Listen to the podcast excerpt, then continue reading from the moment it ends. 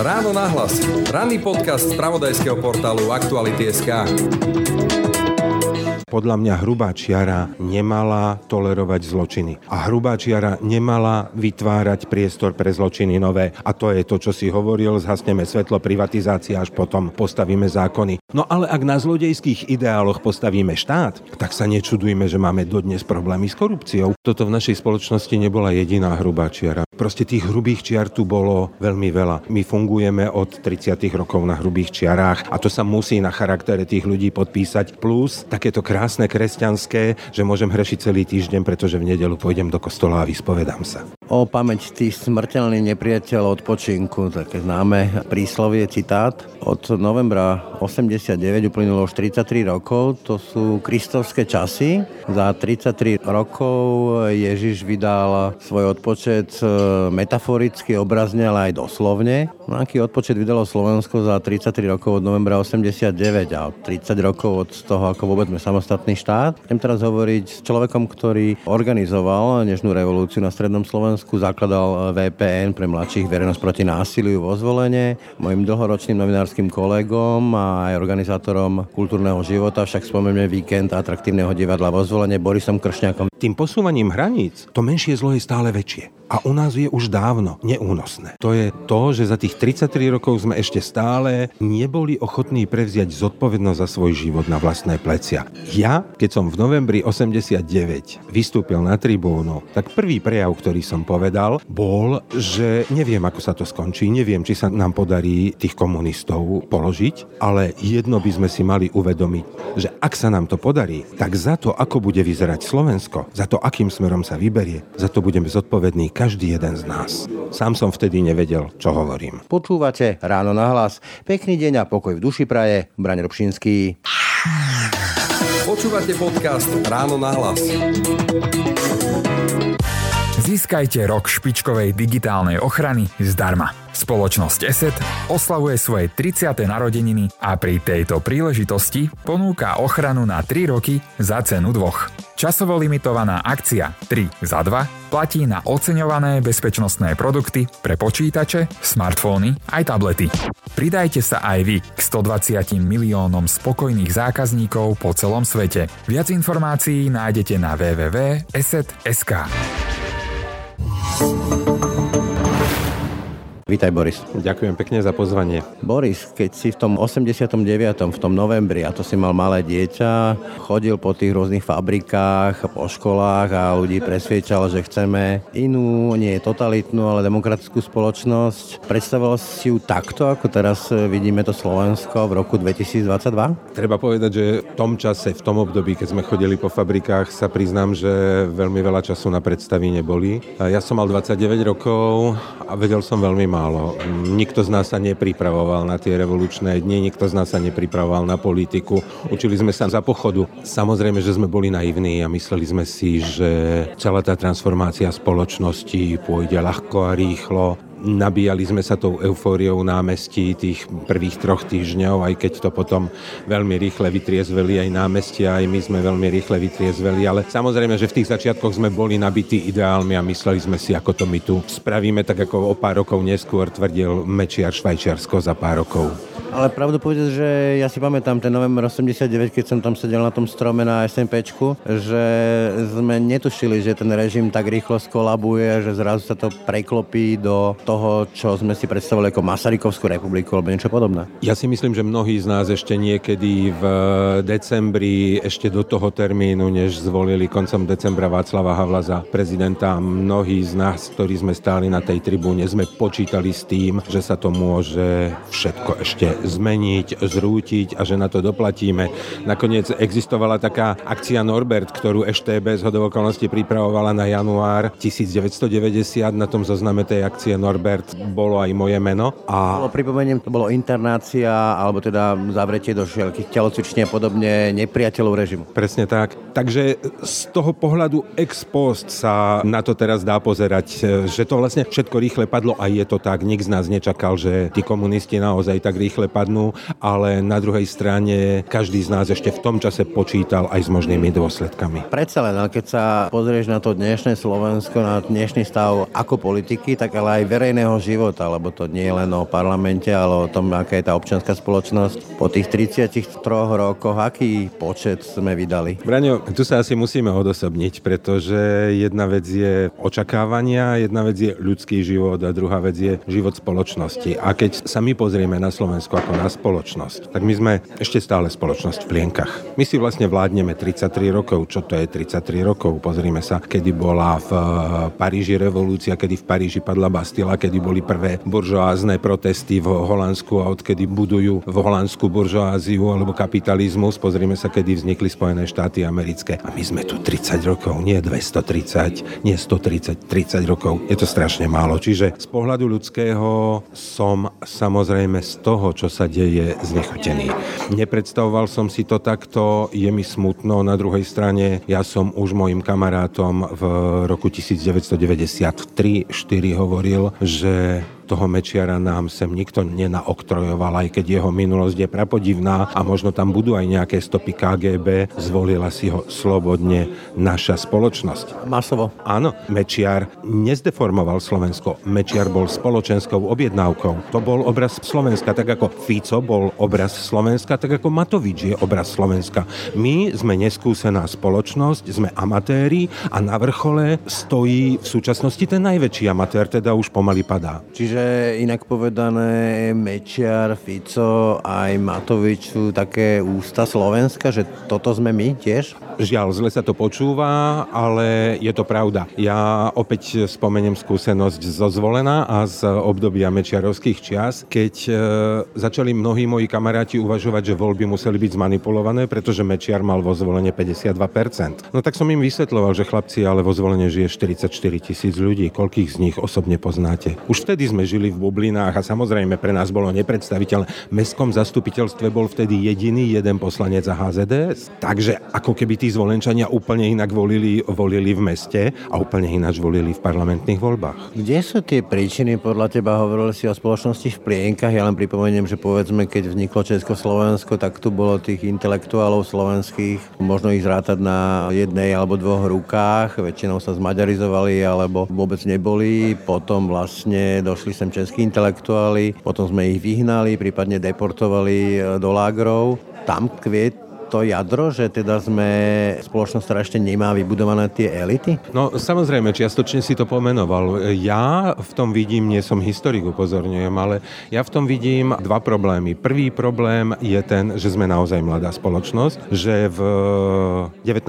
storočí, keď vládlo osvietenstvo Európou, tak my sme bojovali o svoj vlastný jazyk a zakladali sme spolky miernosti, bojovali sme proti alkoholizmu. Chceli sme, aby Slovensko nebolo opité, hej, povedzme si to takto na rovinu. V tej dobe encyklopedisti v Paríži písali encyklopédiu a to, čo sa dialo, ten pohyb, ktorý sa dial v Európe, sa nazývalo svietenstvom. Takže na jednej strane naozaj sme mladá spoločnosť a musíme byť sami k sebe tolerantní, aj keď my ako ľudia nemáme toľko času, ale musíme byť tolerantní. Na druhej strane ten náš štart. Použijem Pavla Kosatíka, ktorý píše v tej svojej knihe Slovenské storočie. Veď Slováci boli omylom ešte aj pri vzniku Československa. Veď Slovensko bolo viac menej katolícke, konzervatívne, ale za nás, za nás bol v Prahe sociálny demokrat a ten tam bol úplne náhodou. A oni hľadali nejakého Slováka, no tak ho našli, tak, tak ho zavolali, zobrali k sebe. A odlivy. Kríza, prvá veľká svetová hospodárska kríza. Odišlo strašne veľa ľudí zo Slovenska, odišli tí robotní, tí jednoduchí. Ale ak niekto nájde odvahu odísť, tak to je vlastne ten najživotaschopnejší. Púšťame si žilov, hej? Áno.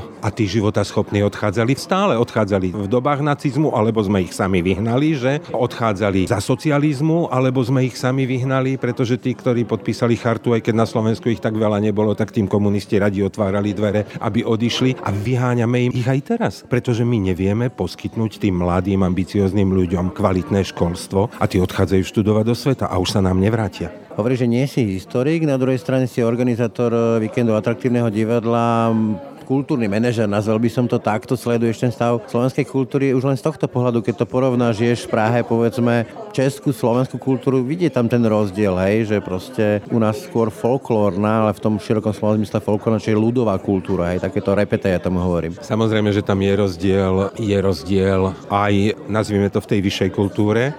Česi budú mať zase po rokoch šéf dirigenta alebo riaditeľa Londýnskeho kráľovského orchestra, hej, Slovak na takom mieste nikdy nesedel. Takto by som mohol pokračovať a dávať príklady aj z ostatných oblastí umenia. Áno, mali sme niekoľko operných spevákov, ktorí naozaj dosiahli na tie najvyššie dosky, ale vlastne my sme nikdy nepotvrdili až na pár rokov, okrem športu a hokeja na pár rokov, že by sme v niečom boli tradične dobrí. My ako keby sme sa báli tradícií, my ako keby sme sa báli budovať na niečom, za čím si stojíme. Čiže občas niekde niekto vyskočí, niekto zažiarí, ale... Ideme mu hlavu? Áno, presne tak. Namiesto toho, aby mal následovníkov, tak sa kričí, vzotneme mu hlavu. Keď sa vrátim ešte do toho novembra 89 eh, a tých ideálov VPN, eh, ktorých si aj ty reprezentoval, podľa teba ten súčasný stav bolo chybou to, o čom sa tak často hovorí, že sme urobili tú hrubú čiaru a že tu neboli, povedzme, nejaké tie procesy s tými, ktorí páchali zločiny. Teraz nemyslím radových komunistov, alebo vôbec vytesnenie, eh, povedzme, tej nomenklatúry mimo verejného života, však už len Mečiar to začal hneď prekračovať na ministerstve vnútra, alebo to bolo skôr o tom, že tak trošku perfídne, pokrytecky sme nehovorili ľuďom celkom pravdu, že čo bude následovať, že nechceme kapitalizmus, ale niečo s ľudskou tvárou a aj tak sme budovali kapitalizmus, alebo že sa privatizovalo tak, že sa na 15 minút zhaslo svetlo, ako povedal jeden český ekonom, myslím Ježek, a až potom sa nastavovali zákony? Nastavil si hneď niekoľko otázok. Môžem sa vrátiť k tomu termínu ideály novembra predtým, než na tvoju otázku? Pretože tento termín sa vždy objavuje v období okolo novembra, v období novembrových osláv. Nepamätám sa, určite nie som jediný, ale nepamätám sa, či vo verejnom priestore zaznela otázka, čo sú to ideály novembra. Kto ich definoval? Pretože ja mám pocit, že VPNK mala tých svojich 10 bodov, z tých 10 bodov 9 splnila. Ale nejaké ideály novembra presne pomenované neboli. A naše ideály... To bolo, že ťa preruším, taká opozícia voči tomu, čo sme žili, čiže dialog, otvorenosť, sloboda. Presne tak. A ja, prepáč Braňo, mám fakt vážne podozrenie, že iné ideály mali tí, čo stáli na tribúne a iné ideály tí, čo stáli pod tribúnou. Pozrime sa na obdobie, keď sa otvorili hranice. V rakúskych obchodoch vo Viedni, ale aj v príhraničí sa začali objavovať cedulky písané po slovensky a po česky. Prosím vás, nekradnite nám tu. Aj toto boli ideály novembra. Prepač, neboli to moje, ale tiež to bol. Čiže najskôr by sme si mali zadefinovať tie ideály. Naše ideály, tých ľudí, ktorí sme stáli na tribúnach a tých, ktorí nám verili a ktorí na nás neplujú dodnes, ja si myslím, že sa z 99% naplnili. Čiže nebolo to formulované a možno, že tie masy chceli akurát lepšie auta, lepšie bývanie, lepší život. Presne tak, presne tak. A pokiaľ ide o tú otázku, ktorú si položil, ja sám nemám jednoznačný názor. Ja na jednej strane... Čo tie hrubé čiary alebo nejaké procesy? Ja na jednej strane chápem Václava Havla, Bavili sme sa o tom a nedokážem mu oponovať a plne rozumiem, keď on chcel urobiť tú hrubú čiaru. Bol to človek, ktorý si zažil väzenie, sedel takmer 5 rokov vo väzení, poznal tých väzňov, žil tam s nimi. Na druhej strane vedel, oni už, tá charta sociálne uvažovala vlastne už v 80 rokoch, pretože chartu na Slovensku podpísalo tak málo ľudí aj preto, že chartisti v Prahe sa dohodli, že ju na Slovensko nebudú nejak násilne šíriť pretože byť chartistom niekde v malém kriváni, krupine, zvolenie je niečo iné ako byť chartistom v Prahe, kde máš podporu, kde je zázemie, dokonca čo si budeme klamať aj ekonomické zázemie. A nie si sám hlavne. A nie si sám. Keď niekto vyviedol niečo proti režimu a začali na ňo ukazovať prstom, tak sa mu celá obec na Slovensku otáčala chrbtom. Ten človek osamel. No nech si to niekto skúsi. Čiže z tohto pohľadu tej hrubej čiare trochu rozumiem. Na druhej strane podľa mňa hrubá čiara nemala tolerovať zločiny. A hrubá čiara nemala vytvárať priestor pre zločiny nové. A to je to, čo si hovoril, zhasneme svetlo, privatizácia, až potom postavíme zákony. K tomuto sa vlastne raz Václav Klaus priznal, že to bolo jeho cieľom, že mu to vôbec neprekážalo. No ale ak na zlodejských ideáloch postavíme štát, tak sa nečudujme, že máme dodnes problémy s korupciou. A to nie len u nás, ale nakoniec aj v tej Českej republike. Dnes sa v médiách objavuje, že prezident Zeman chlastal s prepáčením za termín aj v pracovnej dobe. On mal pracovné stretnutie a ponúkal poháriky. No tak ako... Keď hovoríš o Klausovi, tak rovno to premostím k Mečerovi, že on deklaroval, že vytvorí slovenskú kapitálotvornú vrstvu cez privatizáciu, ktorá tiež bola také zhasnuté svetla. Presne tak. A ja sa ešte vrátim k jednej veci. K tej hrubej čiare my sme tu mali lustračný zákon. A ten lustračný zákon bol podľa mňa dobrý. Problém bol, že tu sa vôbec nenaplňa. Tu platil asi dva roky. Ja som bol dvakrát lustrovaný v období od 90. do 92. roku. No ale potom prišiel Mečiar, nastúpila jeho partia agentov EŠTB, možno aj KGB a lustračný zákon sa síce oficiálne nezrušil, on platí na Slovensku dodnes, ale prestal sa naplňať. Prečo podľa teba tejto spoločnosti nevadí, že sa nevyvodzuje zodpovednosť za zločiny? Lebo naozaj povedzme, že ľudia frflú, však a gorila a kradne sa tu a všetci kradnú a tak ďalej, ale zároveň tu nie je taký ten tlak, že teda dobre, tak poďme sa naozaj pozrieť na to a vyvodiť nejakú relevantnú právnu zodpovednosť. Pretože toto v našej spoločnosti nebola jediná hrubá čiara. My sme rovnakú hrubú čiaru urobili po druhej svetovej vojne. Tam sme síce popravili prezidenta Tisa, ale čo sa dialo okrem toho? Hrubá čiara. Dokonca bývalí konfidenti nacistov sa stali potom konfidentmi EŠTB. Existuje taký ten krásny vtip, ako odchádza upratovačka z miestneho národného výboru a zdraví sa na stráž. A tam tí páni, čo sedia, jej začnú nadávať, že či nevie, že sa zdraví čest práci. A ona hovorí, kto si má tie pozdraví pamätať, keď ksichty ostávajú tie isté. Takže proste tých hrubých čiar tu bolo veľmi veľa. My fungujeme od 30. rokov na hrubých čiarách a to sa musí na charaktere tých ľudí podpísať. Plus takéto krásne kresťanské, že môžem hrešiť celý týždeň, pretože v nedelu pôjdem do kostola a vyspovedám sa. To rovno navdiažem slovami Františka Mikloška, ktorý hovoril o komulíkoch, komunisti, katolíci, že vlastne národné výbory boli, alebo schôdze boli v sobotu, aby v nedelu mohli tí členovia ísť e, do kostola. Áno, je to tak, presne to. Na jednej strane pre tú slabú opozíciu to bolo dobré, dokonca aj za toho nacizmu, však sa hovorí, že Husák popíjal vínečko vo vinárni s tukom, že? A to isté sa dialo aj za socializmu, pretože každý každého pozná. Alebo vulgárnejšie povedané, v každej rodine bol jeden komunista a jeden gardista. Tak... Nočná omša, Áno, presne tak, tam sa stretnú všetci a zažili sme to aj v novodobých dejinách, keď si s nacistami aj Ferko Mikloško podával ruky. Všetko pre prežitie? Je možné, že v tom tento reflex je, nazvime to reflexom. Dobre, žiješ v Prahe a keď sa pozeráš na tú súčasnú podobu slovenskej politiky, ja teda politiku ako novinár sledujem už e, takmer 30 rokov a je to stále horšie a horšie, už len v tej formálnej časti, že to nemá ani fazónu, formu, ako by povedala moja stará mama, už len keď to porovnám s tým Českom. Ako to vnímaš ty? Presne tak, ako si to pomenoval. Je to stále horšie a horšie. Čo vnímam ako najväčší problém, je tá dezilúzia, pretože človek chce niečomu veriť. Ja tvrdím a poznám to podľa seba, že aj ten neveriaci človek chce niečomu veriť, potrebuje niečomu veriť. Vieš, čo hovoril Dostojevský, že keď človek prestane veriť v Boha, začne veriť v čokoľvek. to je trošku dehonestujúce, pretože Dostojevský bol pravdepodobne veriaci. Človek neveriaci môže prijať tento termín a nemusí nemusí ho vnímať dehonestujúco. A z tohto pohľadu ja mám strach, že vytvárame stále väčšiu a väčšiu vrstvu apatických ľudí.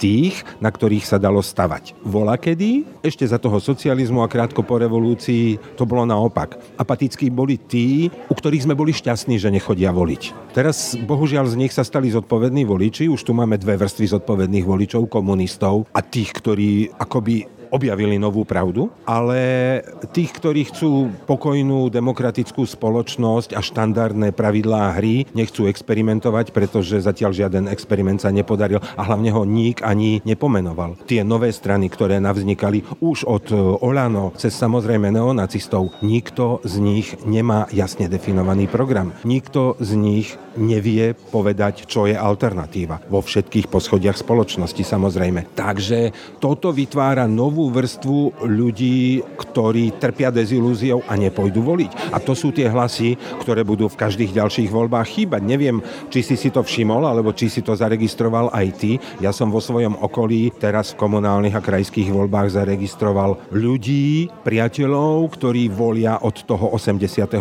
roku. Dokonca aj takých, ktorí predtým nevolili principiálne, na čo som ja napríklad odvahu nemal. Ja som za komunizmu e, voliť chodil a od toho 89.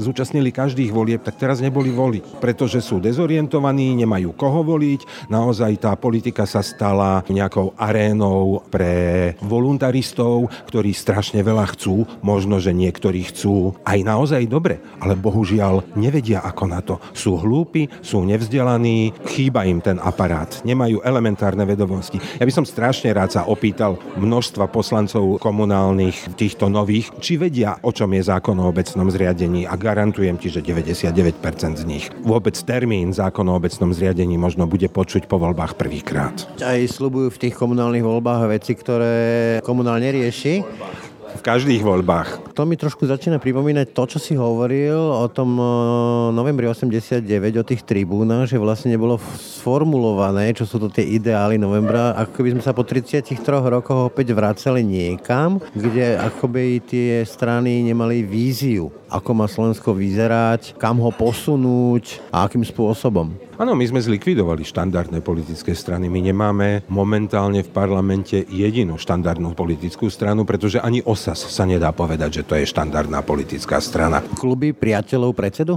Asi tak, presne tak. A samozrejme, že tomu napomohol Mečiarov volebný zákon, ktorý Zurinda síce sluboval, že zruší, ale nezrušil. Volebný zákon, jednoobvodový volebný systém, ktorý tu máme, jednoducho nahráva stranám vocovského typu. Prichádzaš e, teraz na Slovensko v situácii, keď opäť e, vo verejnom diskurze politici ponúkajú takú tú dilemu, že buď padne vláda a príde mafia, čiže zase nejaká voľba menšieho zla. To sme tu počúvali prakticky skoro pri každých voľbách. Nie sme síce dokonali, ale sme menším zlom, tak sa obetujte a zvolte nás. Nie sú to falošné dilemy? Nie je to dnes falošná dilema? Takto si to stavať? Sú to veľmi falošné dilemy. Ja som už pri prvých voľbách, kedy som ja vlastne prvýkrát nebol voliť, kedy sme riešili tento problém, to boli prezidentské voľby, keď sa do druhého kola dostal Gašparovič a Mečiar. A ja som vtedy definitívne pochopil, že voľba menšieho zla pre nás znamená to, že posúvame tie vlastné hranice tolerantnosti, tolerancie čoraz ďalej. A my sme už dávno za hranicou slušnej spoločnosti, slušných ľudí. My sme vytesnili napríklad úplne morálku a etiku. Z našej verejnej, v našej verejnej diskusii, v politickej diskusii neexistuje morálka a etika. Začal to bohužiaľ už Mikuláš Zurinda, ak sa pamätáš, keď redaktorkám hovoril s takým tým jeho typickým úsmevom, ale pani redaktorka, a porušili sme nejaký zákon? Takto otázka nestojí, sám si položil otázku a odpovedal na ňu. Presne tak, čiže my tým posúvaním hraníc, to menšie zlo je stále väčšie a u nás je už dávno neúnosné. Prečo si takto necháme, ako to slušne povedať, na hlavu? Prečo ako suverénni moci? Hej? Však v tých voľbách máme, sme suverénni, máme to my v rukách a je to taký začarovaný kruh, že politici sa nejakým spôsobom správajú, my na to frfleme a oni na to povedia, že ale toto vlastne chcete, lebo nás volíte. Obrazom sú rôzne prieskumy verejnej mienky, rôzne štatistiky. Jednoducho opäť, toto je obraz Slovenska. Toto je slobodná voľba. Preto toto ľudia chcú. Oni si to síce neuvedomujú. Oni sú nešťastní, nahnevaní, ale potom o 4 roky zase prídu voľby a zase to tam hodia. Čo to je štokholmský syndrom? Neviem, či to nazvať štokholmský syndrom. Skôr to je neochota venovať sa veciam verejným. Len obete, že proste my nadávame na tých politikov, ale zároveň máme na koho hodiť tú zodpovednosť za naše nešťastné životy. To je to. A to by som skôr nazval. To je to, že za tých 33 rokov sme ešte stále neboli ochotní prevziať zodpovednosť za svoj život na vlastné plecia. Ja keď som v novembri 89 vystúpil na tribúnu, tak prvý prejav, ktorý som povedal, bol, že neviem, ako sa to skončí, neviem, či sa nám podarí tých komunistov položiť, ale jedno by sme si mali uvedomiť už vtedy, už teraz, že ak sa nám to podarí, tak za to, ako bude vyzerať Slovensko, za to, akým smerom sa vyberie, za to budeme zodpovední každý jeden z nás. Sám som vtedy nevedel, čo hovorím. Veď e, napokon, e, keď e, sem Havel prvý raz prišiel a obhádzali ho tými vajíčkami nacionalisti, tak ich hlavné heslo bolo, že vládnime si sami. Otázkou je, vieme si vládnuť? Nevieme si vládnuť. Paradoxne, ja som si myslel, že niečo také ako Jano Lupták už nezažijeme. A začína mi byť smutno za Janom Luptákom, pretože... Vládu Janov Luptáko? Nie, máme horšiu vládu, pretože Jano Lupták istým spôsobom vedel, kam patrí. On, ako hovoria zlé jazyky, si vyťahol z tašky tú svoju klobásku, zavrel sa v kancelárii a nechodil na zahraničné návštevy. Nie sú zlé jazyky, on reálne v kancelárii e, podpredsedu Národnej rády mal e, lopárik, slaninku, nožiček a to si tam krajal a jedol. Ja viem, ale som novinár ja som to nevidel, preto som to povedal takto, ako som to povedal. Čiže ten Janolup tak bol lepší ako tá dnešná skvadra. Nemyslím, nehádžem samozrejme všetkých do jedného vreca. Mne je veľmi ľúto, že so súčasnou vládou vládou skončia aj politici európskeho typu. Jeden je taký, hej, jeden je taký, čo je pre mňa politik európskeho typu a bohužiaľ bude musieť skončiť. A je mi to veľmi ľúto, ale on celú vládu nepotiahne. Podľa teba teraz by ľudia mali povedať, alebo teda ich zástupcovia v parlamente, že stačilo tejto vlády, že proste tá slama stopánok už do vlády nepatrí? Nie som politik, nechcem radiť ľuďom, nechcem hovoriť ľuďom, čo majú robiť. Môj pocit. Mňa,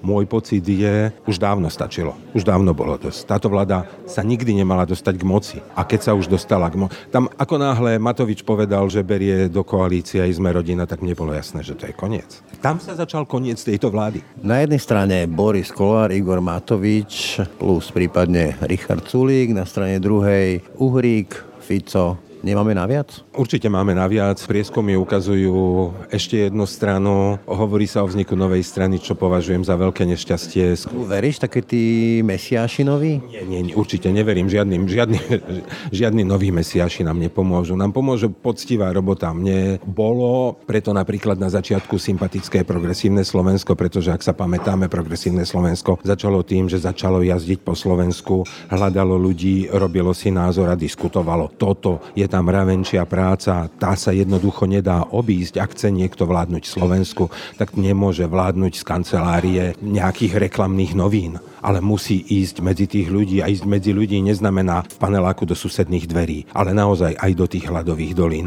aj tam, kde nám vyskakujú tie extrémy, na východné Slovensko, na špecifické severné Slovensko, na Oravu, na Kisúce, hladové doliny na strednom Slovensku. Pokiaľ toto nepoznajú, pokiaľ sa nebavia s tými ľuďmi, na jednej strane tí ľudia im nebudú veriť a na druhej strane nebudú vedieť, čo si tí ľudia naozaj myslia. Čo je zaujímavé, keď si všimneš ako novinár, že väčšina tlačoviek strán, či už opozičných opozičných alebo koaličných sú niekde v vestibule Národnej rady parlamentu na tom pohodlnom bratislavskom kopčeku, ale že by ich nápadlo niekam vyraziť e, do tých regiónov, zistiť, čo sa tam deje a tam robiť tlačovky, však s poslanským preukazom môže ísť kamkoľvek, to si už ani nepamätám.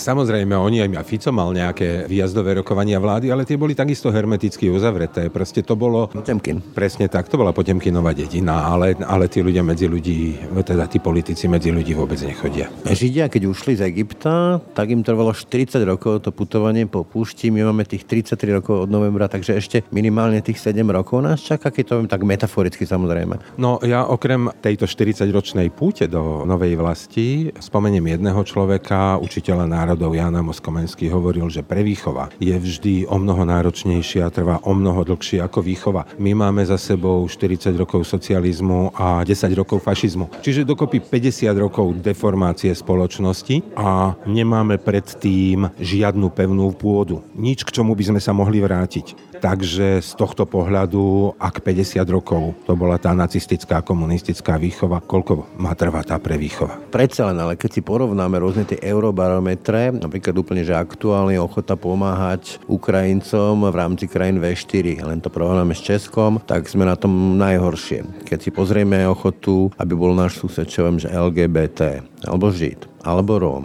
alebo Moslim, tak opäť sme niekde na chvoste Európskej únie, horšie ako Česi. O čom to vypovedá, že sme tak strašne neznášanliví, aj oproti tým našim bratom Čechom, s ktorými 70 rokov zdieľali jednu vlast? Ja by som na to odpovedal možno tou otázkou. Toto je tá príslovečná slovenská Hostinnosť? Hostinnosť. A ešte jednou otázkou, blížia sa Vianoce. Pre koho je ten prázdny tanier, tá prázdna stolička určená? My už vieme, že nie je pre LGBTI, nie je pre Židov, nie je pre Rómov, nie je pre... My máme síce jednu takúto symbolickú kresťanskú voľnú stoličku, ale vlastne si na ňu nemá kto sadnúť, lebo vylúčujeme všetkých okrem seba. Ale čím si to ty vysvetľuješ, lebo mnoho Slovakov sa hrdí oproti Čechom, že to sú tí neznabozy, my sme to kresťanská spoločnosť a napriek tomu v takom tom praktickom aplikovanom kresťanstve, to znamená ochote príjmať tých iných, sme na tom dramaticky horšie. Obyčajná ľudská empatia. Nevysvetľujem si, nechápem to, pretože viem a sám som, ja pamätám ešte 60. roky a pamätám si obdobie, keď niekto na dedine, odkiaľ pochádza moja mama, na ponikách staval dom, tak stavala celá dedina. Aj keď spätne, keď si človek pospomína na tých ľudí, tak stavala celá rodina. Samozrejme, rodina bola polovica dediny, hej, takže zase to možno boli len tí naši. Je ti z toho smutno? Je mi z toho veľmi smutno, ale najsmutnejšie mi je práve z toho, že mám obavu, že prešlapujeme na mieste a bojíme sa pohnúť ďalej. Fico tu mal vola kedy jeden taký nápad, že bude dávať tuším 5000 eur tým študentom, ktorí vyštudovali v zahraničí, poznám. Poznám viacerých takých študentov s elitnými školami. No nepomôže im ani 50 tisíc eur, pretože ich tá spoločnosť vyštve. Ale vytvorme naozaj taký priestor na tom Slovensku, aby tí ľudia sa radi vrátili a tí, keď sa vrátia, tak potom možno bude naozaj o 10 rokov na Švajčiarsko. Sa tu dalo žiť, hej? Presne tak. Čím si ty vysvetľuješ, že... Nie, my robíme Rozhovor... Ja, pre, prečo, ale my... Ja pracujem. Tomu nerozumiem. My tu pracujeme, pane. Žiadna sekund, prepáč. Není na Toto je vrchol drzovský. Ale kľudno. To, čo vás, vás počúvať, sa mi minimálne dvíha žalúdok. Pokračujem v rozhovore s Borisom Kršňákom a tá zmenená ruchová stopa v tomto rozhovore je zapričenená tým, že sme sa museli presunúť e, z kaviarne, v ktorej sme ten rozhovor doteraz robili, pretože sme boli konfrontovaní s pomerne agresívnym spolupačúvajúcim pri vedľajšom stole, ktorému sa nepáčili reči o Ukrajine a podobne a podobne. A to je také výpovedné, nie? No, priznám sa, že som bol v šoku, pretože keby sa mi toto stalo, nechcem menovať, ale, ale v menšom slovenskom meste alebo niekde na slovenskom vidieku, tak by som to pochopil. Ale v Bratislave by som to nečakal a vôbec nie takú agresivitu. Však ten pán sa chcel byť, ten ťa volal vonku a... Na ferovku. A čím si vysvetľuješ tú rastúcu agresivitu tých prípadov?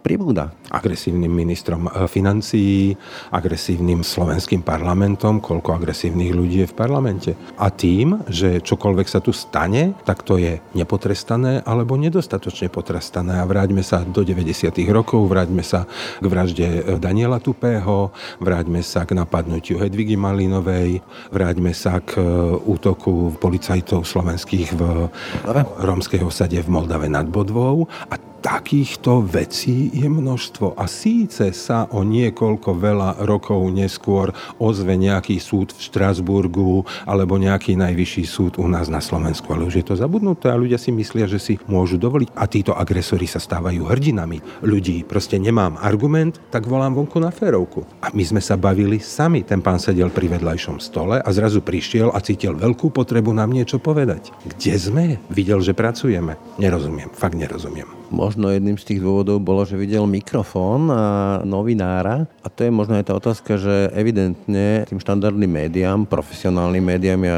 radšej používam toto slovo, klesá dôveryhodnosť u čitateľov, poslucháčov, divákov na úkor takých tých alternatívnych, ktorí si nerobia veľký problém s overovaním faktov, s pravdivosťou toho, čo tvrdia. Robíme niekde chybu? Určite sme v minulosti urobili množstvo chýb a napriek tomu si myslím, pretože tu všeobecne klesá dôvera voči elitám. A teraz to nemyslím elitársky, že elita je ten, koho vidím v televízii, ale myslím voči vzdelancom, voči profesionálom, voči ľuďom, ktorí si robia dobre svoju prácu, vedia, čo robia. A tu aj vďaka takým ľuďom, ako začali sme ešte niekedy Janom Luptákom, ktorý rozprával v parlamente, že z vašich grafov sa nenajeme a pokračovali samozrejme SDL-kou a Ficom a nacionalistickými stranami a dnes nacistickými stranami. Ja si vážim ľudí práce, ale to neznamená, že mi človek práce má diktovať, ako mám operovať, alebo ako mám ťahať jadrovú fúziu, alebo ako má novinár, ktorý sa tej práci venuje desiatky rokov, pracovať. Čiže to si nemyslím, že je len nedôvera voči novinárom, to je všeobecne nedôvera voči elitám. A nie je to povedzme aj o tom, že sme čoraz viac uzavretí do tých bublín. Ty si ich spomínal aj v tom 89., že povedzme my si riešime nejaké svoje témy, ktoré povedzme, že mnohí zase v tých iných bublinách nepovažujú za relevantné, respektíve majú pocit, že sa o nich nikto nezaujíma a vice versa? Ja ako človek, ktorý vyrastal za socializmu a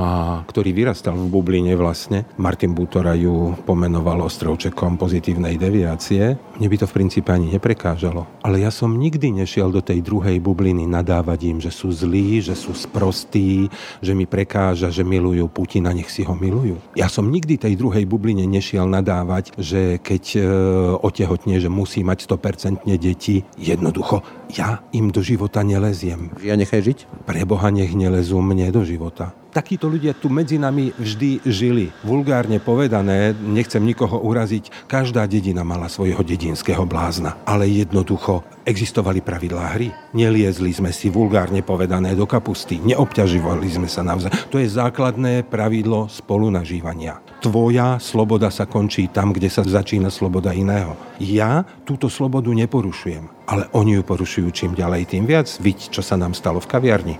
Že mali sme dedinských bláznov, teraz možno už aj republikových, hej? Asi tak.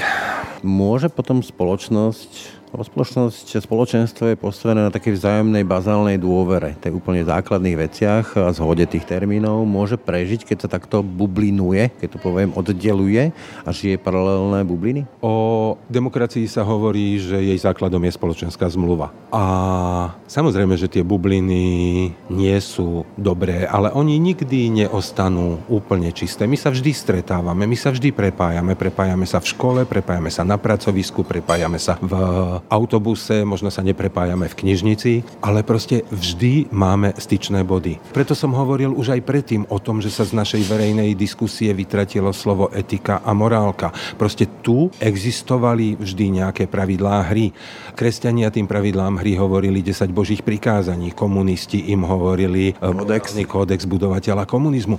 Proste vždy tu musí existovať niečo, čo tí ľudia budú akceptovať. A to je tá morálka, to je ten rebríček hodnot. Títo ľudia neakceptujú nič a to je... To práve, že chcem na to naraziť, e, práve kolega Hanák e, vysielal rozhovor s jednou poslankyňou, ktorá hovorí, že keby sem prišli Rusi, tak by sa vlastne nebránila. Toto už je základný rozpor v tých základných veciach, keď tu máme ľudí, ktorí by sa nebránili okupácii a ľudia, ktorí by sa bránili tej okupácii. Ako sa taká spoločnosť môže zhodnúť? Ja nie som právnik, ale možno by bolo dobre opýtať sa právnikov, že keď to povie poslanec republiky, ktorý na niečo prisahal, či to nie je vlasti zrada. My nedodržiavame princípy a pravidlá hry, tu sa porušujú zákony aj verbálne. Nedávno, myslím, pani prezidentka povedala na otázku, čo s tými prejavmi po vražde na Zámockej, povedala, že nie je problém to, že my nemáme pravidlá hry. My máme dostatočné zákony, my ich nedodržiavame. Toto je tiež úroveň nášho súdnictva, našej polície, našej prokuratúry. My v poslednom čase riešime len to, či funguje alebo nefunguje polícia, prokuratúra a súdnictvo podľa toho, ako sa správajú ku korupčníkom. Ale pre Boha tu existuje 5 miliónov ľudí, ktorí medzi sebou musia nejako vychádzať a ak niekto porušuje tie pravidlá, porušuje písané zákony, tak má byť stíhaný. To predsa nie je normálne, že tu prokurátori vedia o útokoch, o porušovaní ústavy a zákonov alebo ľudských práv voči niekomu a nezasiahnu. Ich psov povinnosťou je zasiahnuť. Nemusia čakať na podnet. No a vyše téma ľudských práv je pre väčšinu ľudí taká virtuálna. No, bohužiaľ, je virtuálna, kým ich porušujú oni, ale keď sú porušované voči ním, tak ich zrazu poznajú. No, áno, také, že práva pre nás, NM pre nás. Presne tak. Úplne na záver, budú voľby. Či už predčasné, na jar, na jeseň, nikdy nevieme, však proste budú. A hovorím, je to taká sila charybda. Ako vidíš ty budúcnosť Slovenska? Nie som vizionár ani prognostík, ako by som ju chcel vidieť. Ja len dúfam, že sa tu nájde skupina, veľká skupina ľudí, ktorí pochopia, že jediná šanca je pracovať. Keď človek stavia barák, tak proste ak ho postaví tak, že ten barák spadne, tak je za to zodpovedný. Tu politici postavili záhradnú chajdu, ktorá nedrží, ktorá nemá základ. Základy možno má, ale nedrží, nedrží už ani v tých nosných pilieroch pomaličky. Takže proste musí sa tu nájsť skupina ľudí, ktorá začne pracovať. Nepomôžu nám vzniky nových strán, nepomôžu nám nejakí noví mesiáši.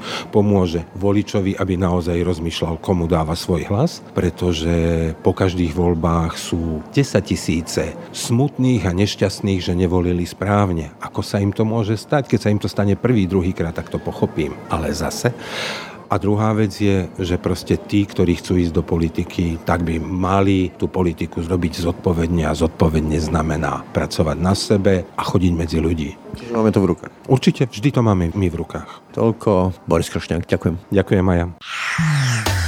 Počúvate podcast Ráno na hlas. Tak a to už je z dnešného rána na hlas skutočne všetko. Pekný deň a pokoj v duši praje. Braň Robšinský. Všetky podcasty z pravodajského portálu Aktuality.sk nájdete na Spotify a v ďalších podcastových aplikáciách.